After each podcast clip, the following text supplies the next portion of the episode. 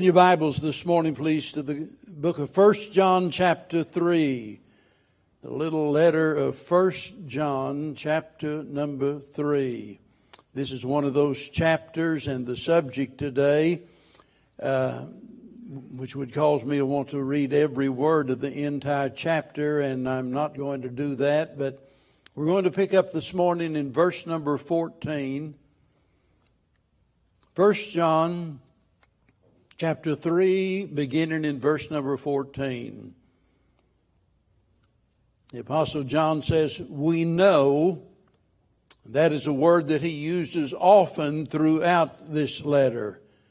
God wants us to know certain things. We know that we have passed from death unto life because we love the brethren.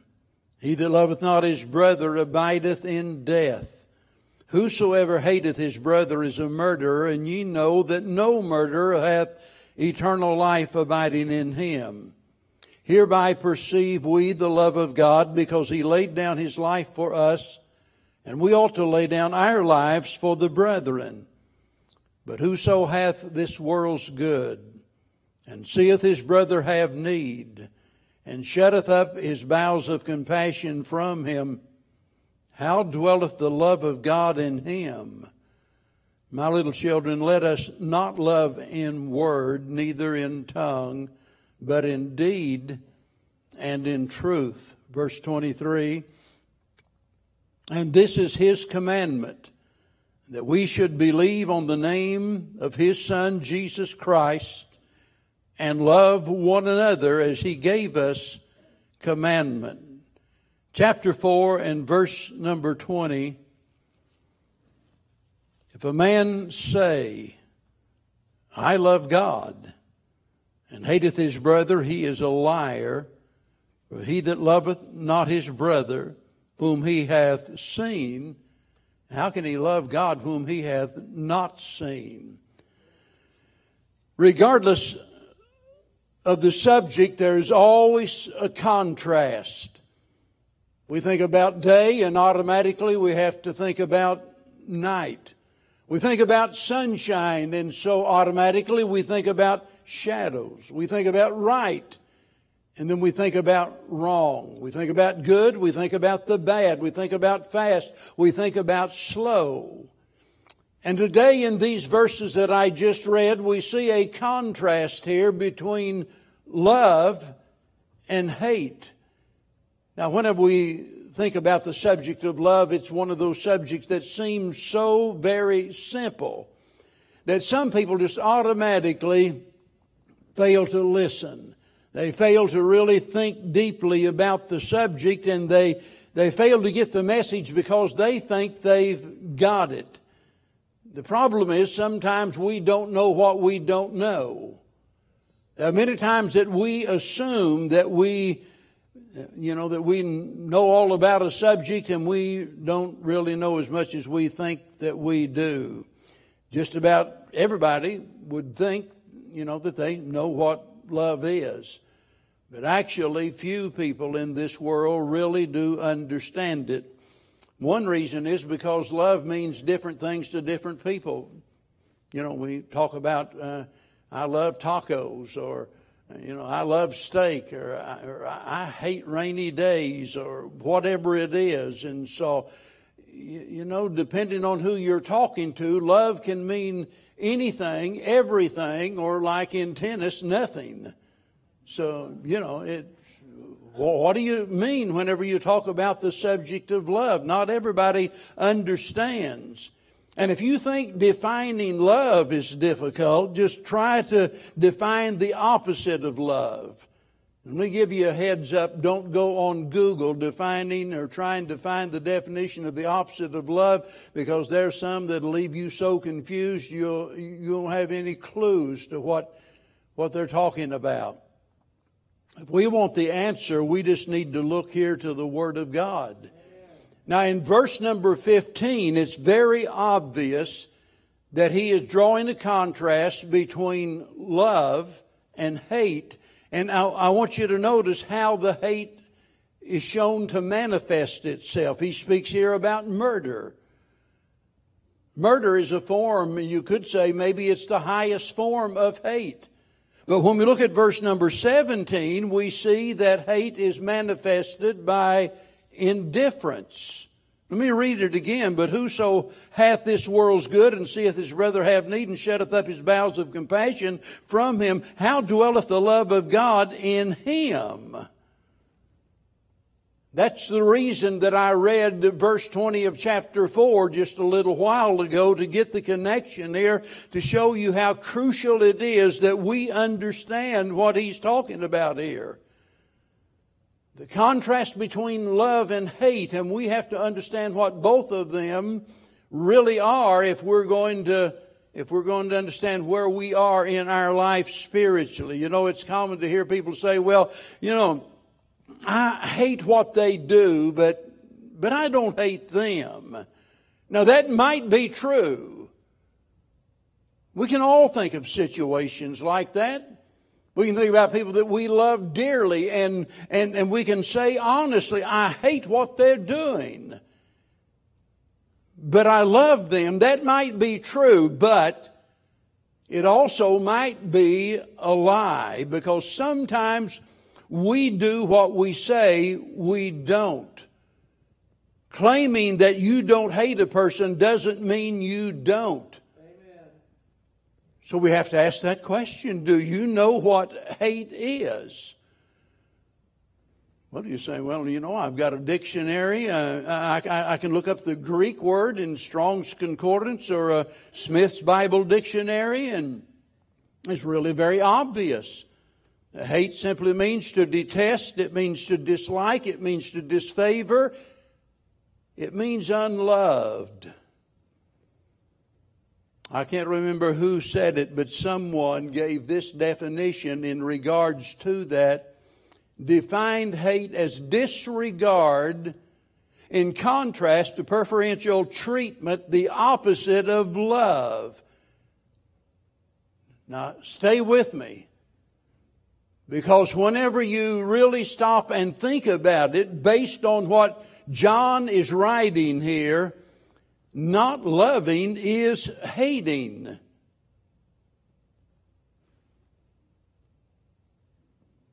So that means that apathy and indifference, being a form of hate, that's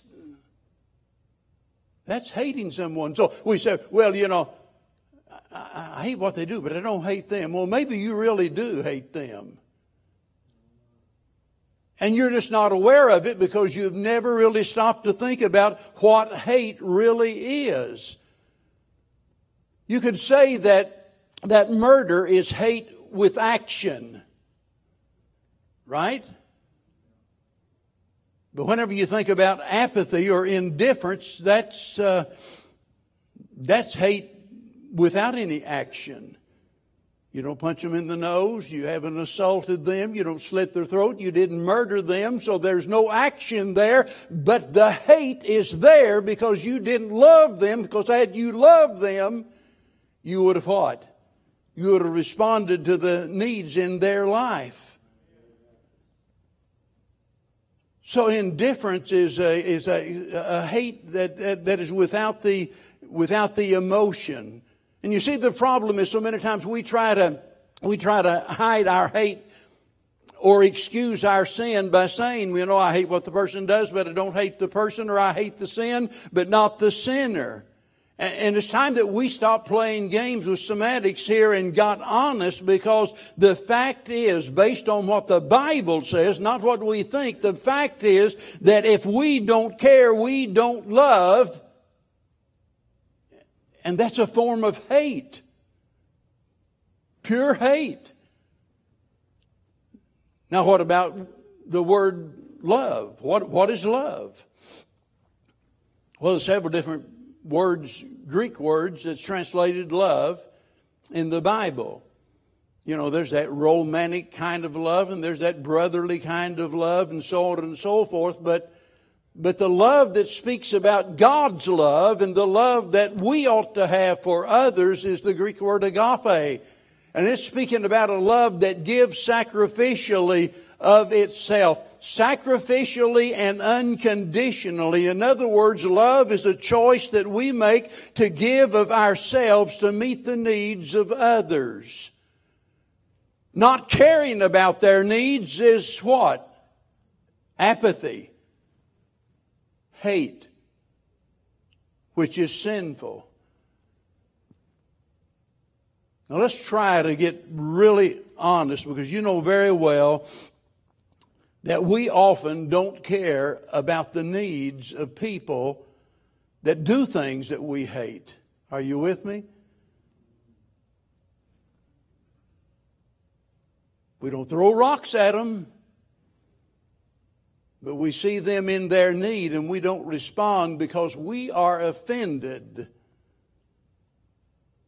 as though we wrote the commandments, as though we had the authority rather than God. The offense is against God, and we ought to be offended that they offended God, but that should not cause us to mistreat them.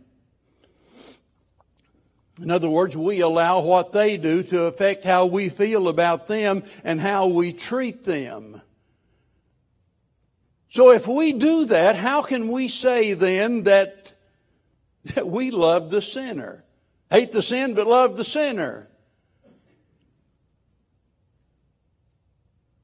You see, that would be a lie. In, it's a lie in this case to where we are so offended by what they do that we allow what they do and how we feel about it to affect the way that we treat them.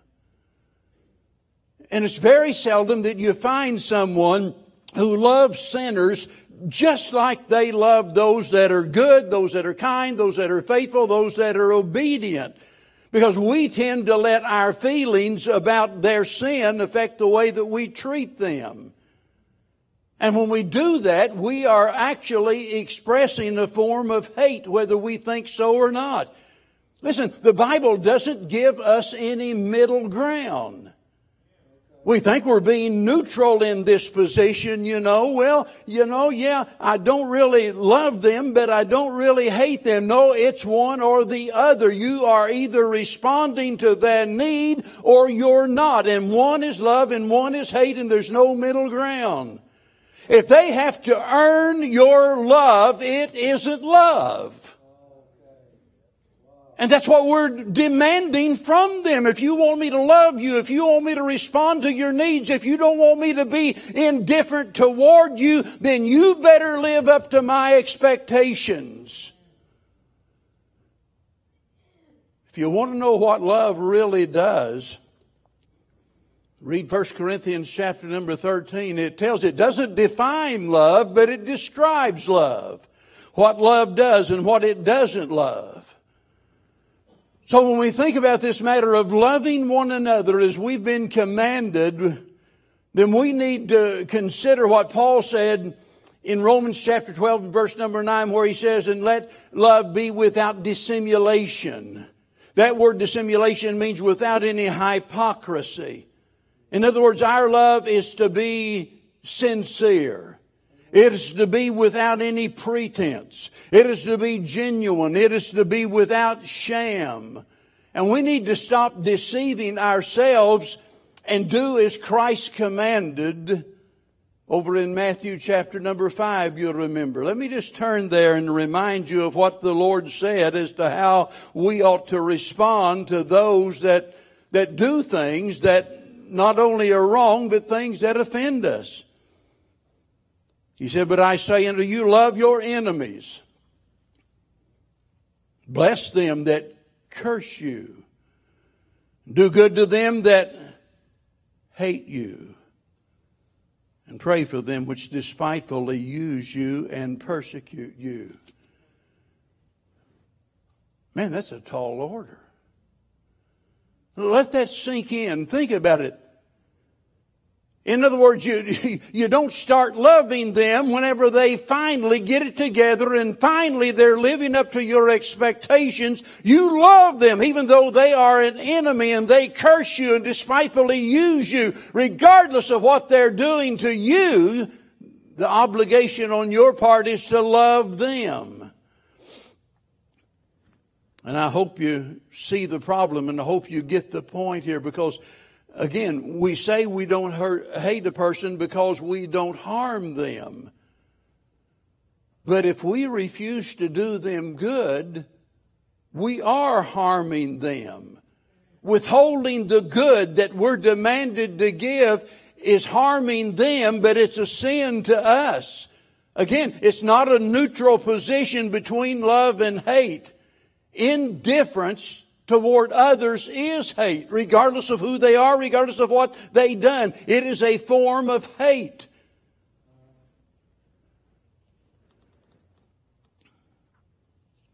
Love your enemies, really?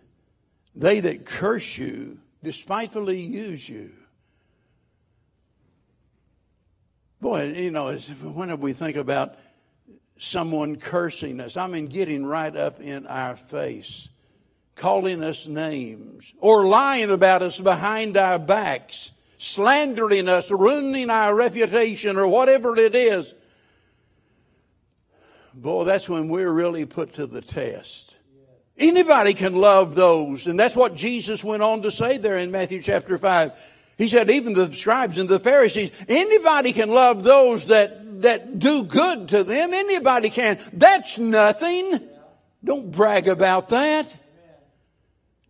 You see, that's why in churches these little cliques develop. You got a little clique here and a little clique there and a little clique everywhere, you know. All of those little cliques are developed because so and so, you know, they're doing something to meet a certain person's need, whether it's to, you know, to uh, help their ego out or to help them in some way. And so we gravitate toward that. We love for people to love us and we gravitate toward this.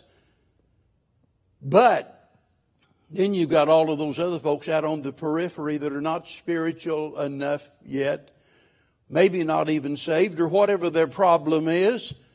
They're not in that little clique and they get left out. And I got news for you. They'll never become what they ought to be unless we break out of the, out of those little cliques that we have and we reach out to those that have not been included and we let them know we love you. That we care for those that don't care for us. And it might be a shocking revelation to you, but I, unless I miss my guess, I'll bet there's somebody in this room right here, right now, that really doesn't care very much about you. They're mannerly enough that they wouldn't say that. They're not going to write you a nasty letter. They're not, probably not even going to talk behind your back, but if they just, if they were just brutally honest, they'd say, you know, I just can't stand to be around that person. I just don't like them. I don't care about them. And yet we've got an obligation to care about them regardless of who they are. Amen. To care for those that don't care for us. And, and listen, since we're still in the flesh, we're weak. And we're under a lot of tension because we struggle all the more by the fact that we're misunderstood by the people that we're, that we're trying to help. And by that I mean that if we express our disapproval of a person's sin, and, and sometimes love would compel you to do that. Doesn't mean, you know, because you love somebody that you're never going to confront them about a sin in their life. To the contrary, if you really love them, you will do that in a loving way. But we're under pressure because we know that whenever we do that, we run the risk of offending them and they will despise us and they will accuse us of hate. And, and let me tell you, it gets all of the more difficult when we finally begin to realize that what they really want is more than toleration, because if you say anything negative about the way that they're living, automatically they label you as a hater. So finally, you know, you cave in and you say, well, okay, I, I, I can tolerate that. You know, I'll, I'll, I'll at least be kind to them. And then they up the ante. They don't want just toleration they want approval. They want you to approve of what they're doing. If you don't, you're a hater. You've tolerated it, but now we want your approval on it. Rearrange and change some of the laws to show that you approve of what we're doing, that there's nothing wrong with it. And then eventually it gets to the point that they demand participation in it. When we think about right now, there are, there are legislators right now that if they had their way,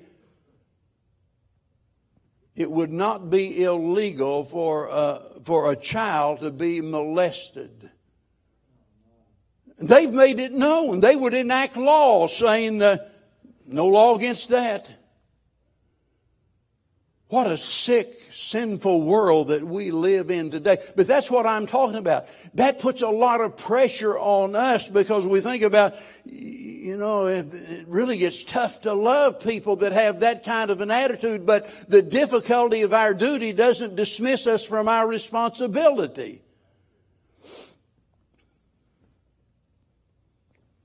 It's horrible. It's terrible what they've done. Let's put this in shoe leather and bring it right down to where we live, for example. When it comes to the matter as to how we vote,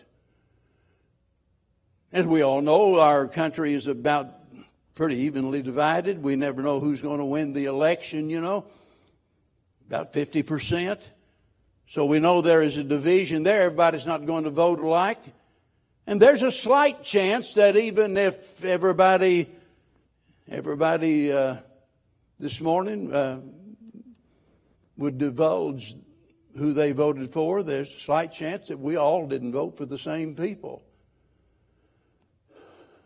And it might be we feel very strongly about, you know, who we voted for. We might oppose the other party. But our obligation is to love those who did not vote as we did. But it goes beyond this matter of voting. It has to do with everyday life. We think about uh, protesting abortion. It might be that you participated in protesting abortion. I mean, you've stood out there with a placard and you've walked up and down the street. You've let your, your feelings about that be made known. Good for you. Uh, I'm, you know, that, that, that's fine. But protesting abortion, hating abortion, doesn't give you the right to not love those who have abortions. What they do is wrong. What they do is murder. It's horrible. It's terrible. But they have to answer to God for that, and we have to answer to God for whether we love them or not. Comes to the matter of what started out being called an alternate lifestyle, homosexuality. It's very clear from what the Bible says about God's opinion of that. And it's one thing for us to despise the sin, but let me tell you, it's never right for us to be unloving to those that are given to it. And I got news for you. That's not, that's not always easy for, for, for some of those of my generation. Because you've got to understand, we're talking about a subject, we're talking about things that was absolutely, totally unheard of back when I was growing up. We're talking about something that when I started preaching, you did not even dare mention that word in a sermon of any kind because it was so filthy, so vile, so off limits to a mixed congregation, especially it's taboo. You don't talk about that. And today it's everywhere. And some way or another, some of these loose cannons have the idea that because the sin is so horrible that they've now got a license to, to be unloving, which is hate toward those given to it. Love and hate. One or the other. The question is, what are we going to do about it? And based on experience, I know what most people will do. Most people, you know, they'll just, they'll walk out the door and keep on pretending that all is well. I mean, that's the way most people usually respond to the truth, whatever it is. And I hope you're not one of them. I pray that this message will help someone, anyone, begin to come face to face with the sin in their life. I'm talking about the sin of lacking love, which is a terrible sin that God classifies as hate and even puts it in the category as murder. It is so serious that he tells us again and again that it is one of the evidences as to whether a person has ever really been saved or not. Now listen carefully and hang on and I'll be through as quick as I can. I almost didn't preach this message. And the reason I didn't is because I knew it was going to end up right here at this point. And I knew it was going to raise many questions. It's, it's love or it's hate and there's no middle ground. And apathy and indifference is in the hate category, horrible, terrible sin. And here's the problem. All of us are tempted to look around and think of someone that's not living up to our expectation. You see, the problem is instead of us getting the main point of the message, which is this Am I loving others or am I indifferent toward them? That, that's the main point of the message. It's not about what somebody else is doing or not doing. But the temptation is for us to shift the focus from us to somebody else. Because when those folks are not living up to our expectations, not meeting our desires, not meeting our needs, whatever they are, the temptation is, is to say, well, you know, if they really had love in their heart, if they were really Christians, they would live up to my expectations. They say that they love me, but I, ju- I just don't see it. So what we end up doing is doubting the love of someone who actually, truly, really loves us. Because it's only natural that when they don't live up to our expectation and we're focused on that subject instead of where we ought to be, that automatically we start wondering, well, do they really love me or not? Because we all know that love is an action word. Love is the unconditional sacrificial giving of ourselves to meet the needs of other people. That's what love is. So whenever we feel that's not the way we're being treated, automatically we assume they don't love us. And in some instances, they are right because for some people, this has been habitual, a lifestyle. They've never cared.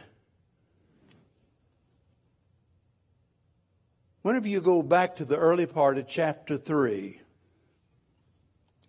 John makes some statements there that are really, well, if you're not familiar with it, it just leaves you scratching your head. Because he speaks there about the fact that as believers that they they don't sin. But when you go back to chapter number one, you read that we all sin. If a man say he hath not sinned, he's a liar and the truth is not in him. There's no one here that is sinless. Even though you're saved, you're on your way to heaven, there's nobody here that's perfect. None of us. That means there's not one person here who is meeting every need of every person you know and love. And you've let the devil shift your focus from whether or not you're loving others to wondering about whether others love you as though that's going to get you off the hook. And so now you're making unfounded accusations against others without knowing the facts. And here's the facts. We all fail. You fail just like anybody else fails. And there might be numerous reasons as to as to why other people don't respond to your needs as you feel that they should. It simply might be they can't. You assume that they could, but really, in reality, whether you know it or not, they can't. It, they just can't for whatever reason. It might be financial, it might be emotional, it might be spiritual, but they just can't do it. Or it might be they're not responding because they think it would be better to not do so. Every parent can identify with that. If you gave a kid everything they wanted, why, they'd be dead in 24 hours. Little kids can't play with sharp knives and scissors and stuff like that. They can't play in the middle of the street. But if they don't get what they want, they start crying, well, you don't love me. So sometimes people, people accuse others of not loving them when in reality they don't respond to their expectations or their genuine needs because for whatever reason they think it would be better not to do so. It might be they have a different idea as to what constitutes a need. And this is why I almost didn't preach this sermon because I, I wanted to preach this part of it tonight in, in a separate sermon because all of this has got to be considered together. Are you with me? Am I making any sense? And there's some folks that are just totally confused as to what really constitutes a need. And it might be sometimes they've just got a wrong attitude. It might be because sometimes they're not responding to your expectations, because there is a sin in their life. They're out of line. They're out of order. They're cold and indifferent toward God. They're saved. They really do love you, but they're struggling spiritually and their struggle is causing you pain. And they're not going to bare their soul and come right out and tell you what the struggle is all about. And then there's sometimes that there's just there's just no explanation for for why they don't respond as we think that we should. But the bottom line is this: we need to learn to we need to learn to cut each other some slack. Instead of jumping to conclusions and accusing others of not loving us when indeed they really truly do because we all fail and none of us are meeting the needs of everybody else.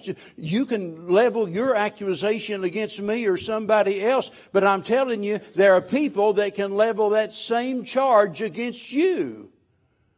And if you're here this morning and you think, well, how dare you stand up there and tell me that I'm being unloving to somebody? How dare you sit there with such cocky pride in your heart and act like you are so stinking self-righteous as to think that you couldn't have your name on that list of sinners?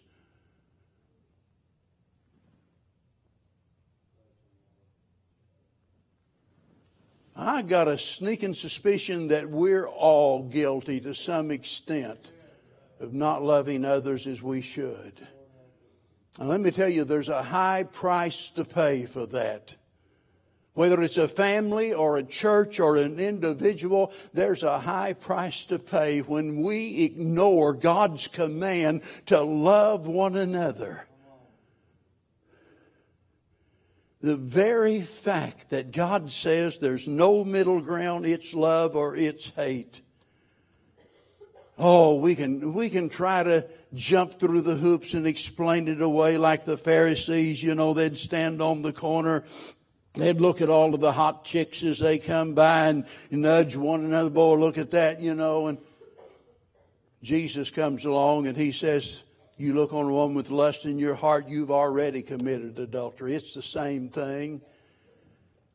How dare we pat ourselves on the back and say, well, I haven't murdered anyone. Oh no, you haven't murdered anyone.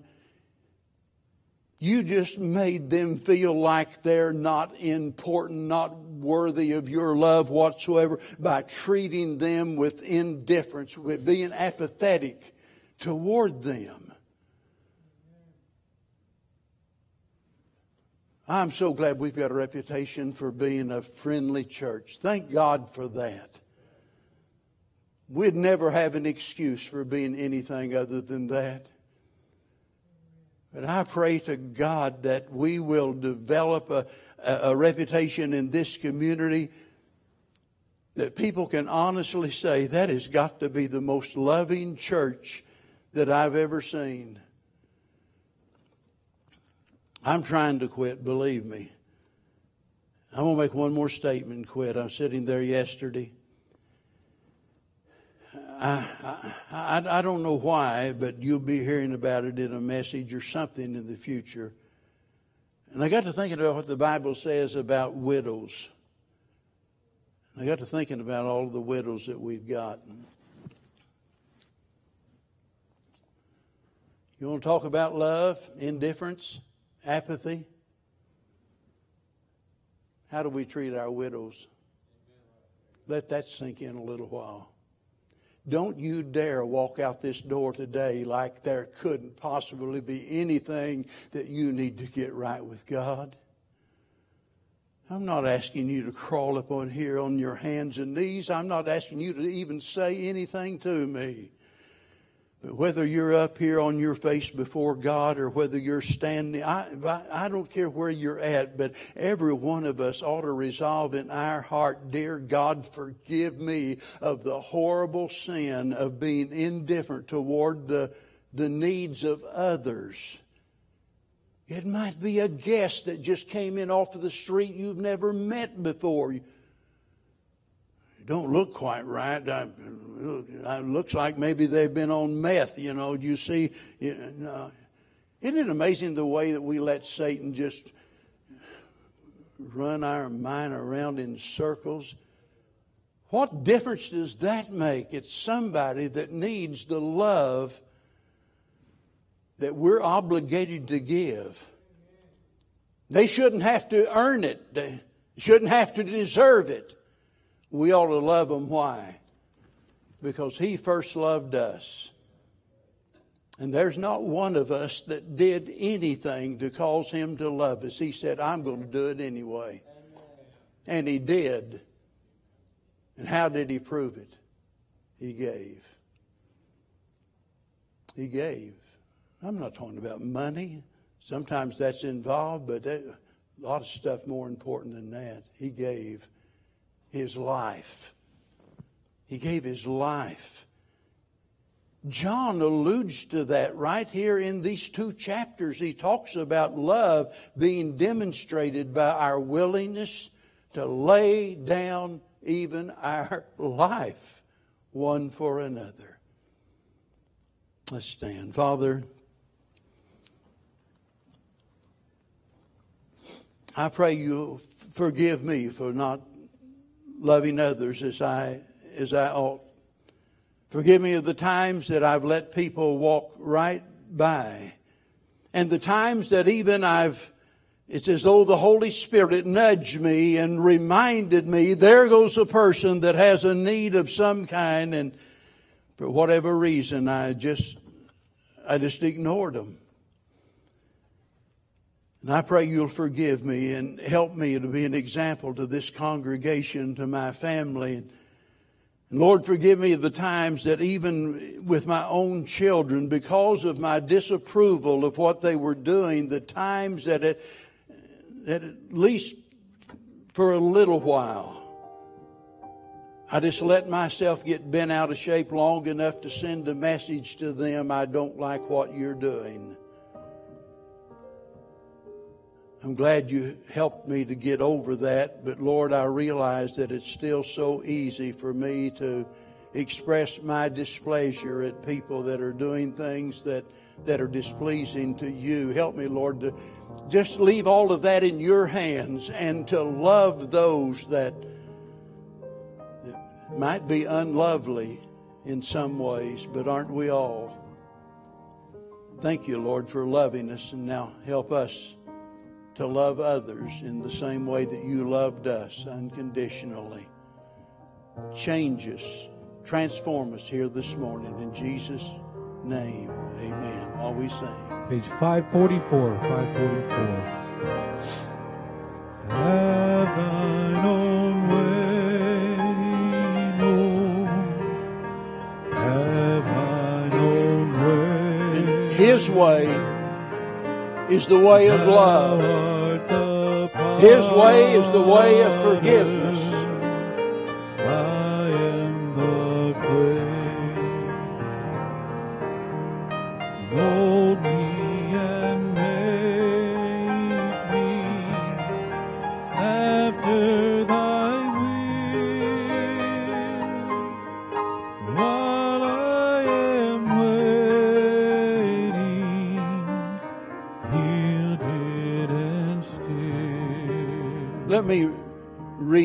The verses I read earlier before we sang the next verse where John said, 1 John 4 20, if a man say, I love God,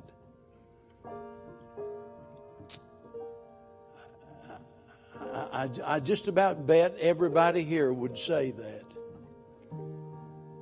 If a man say, I love God, and hateth his brother, that word brother can be taken in the large sense of the word, anybody. And hate means exactly what we've been talking about. Hate means the opposite of love, unloving, apathy, indifference towards someone, anyone. He says, I love God and hateth his brother. Notice, he is a liar. That would go for me, you, anybody else. For he that loveth not his brother whom he hath seen, how can he love God whom he hath not seen? Boy, for some folks, you know, we Christians sometimes act out of character. We get out of the will of God and do things that we normally don't do. But what John says in the first part of chapter 3 there about that not sinning, that's talking about in the habitual sense, that it's a lifestyle, that that's just what you do. And Christians don't go on living that way. They might get tripped up, but they get up.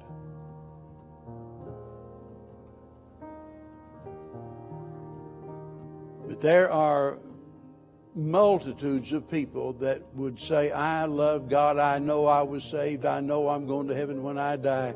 They've been living this same lifestyle all of their life. Nothing has ever changed. It's obvious that they're apathetic toward the needs of everybody around them. And yet they claim to be a Christian. And God says those people are liars. The truth is not in them. They've never, they've never been born again.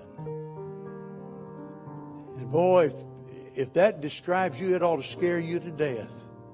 I'm serious. Sing another verse, Tim, and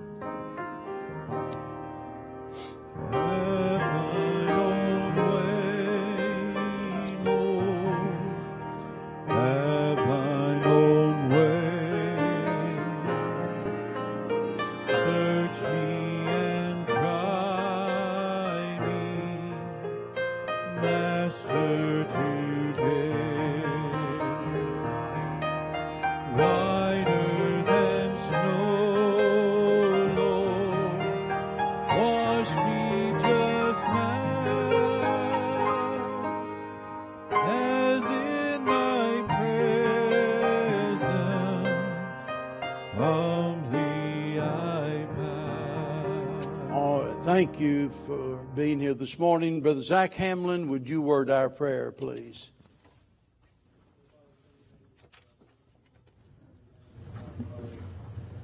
Thank you for Brother Stone and his message today.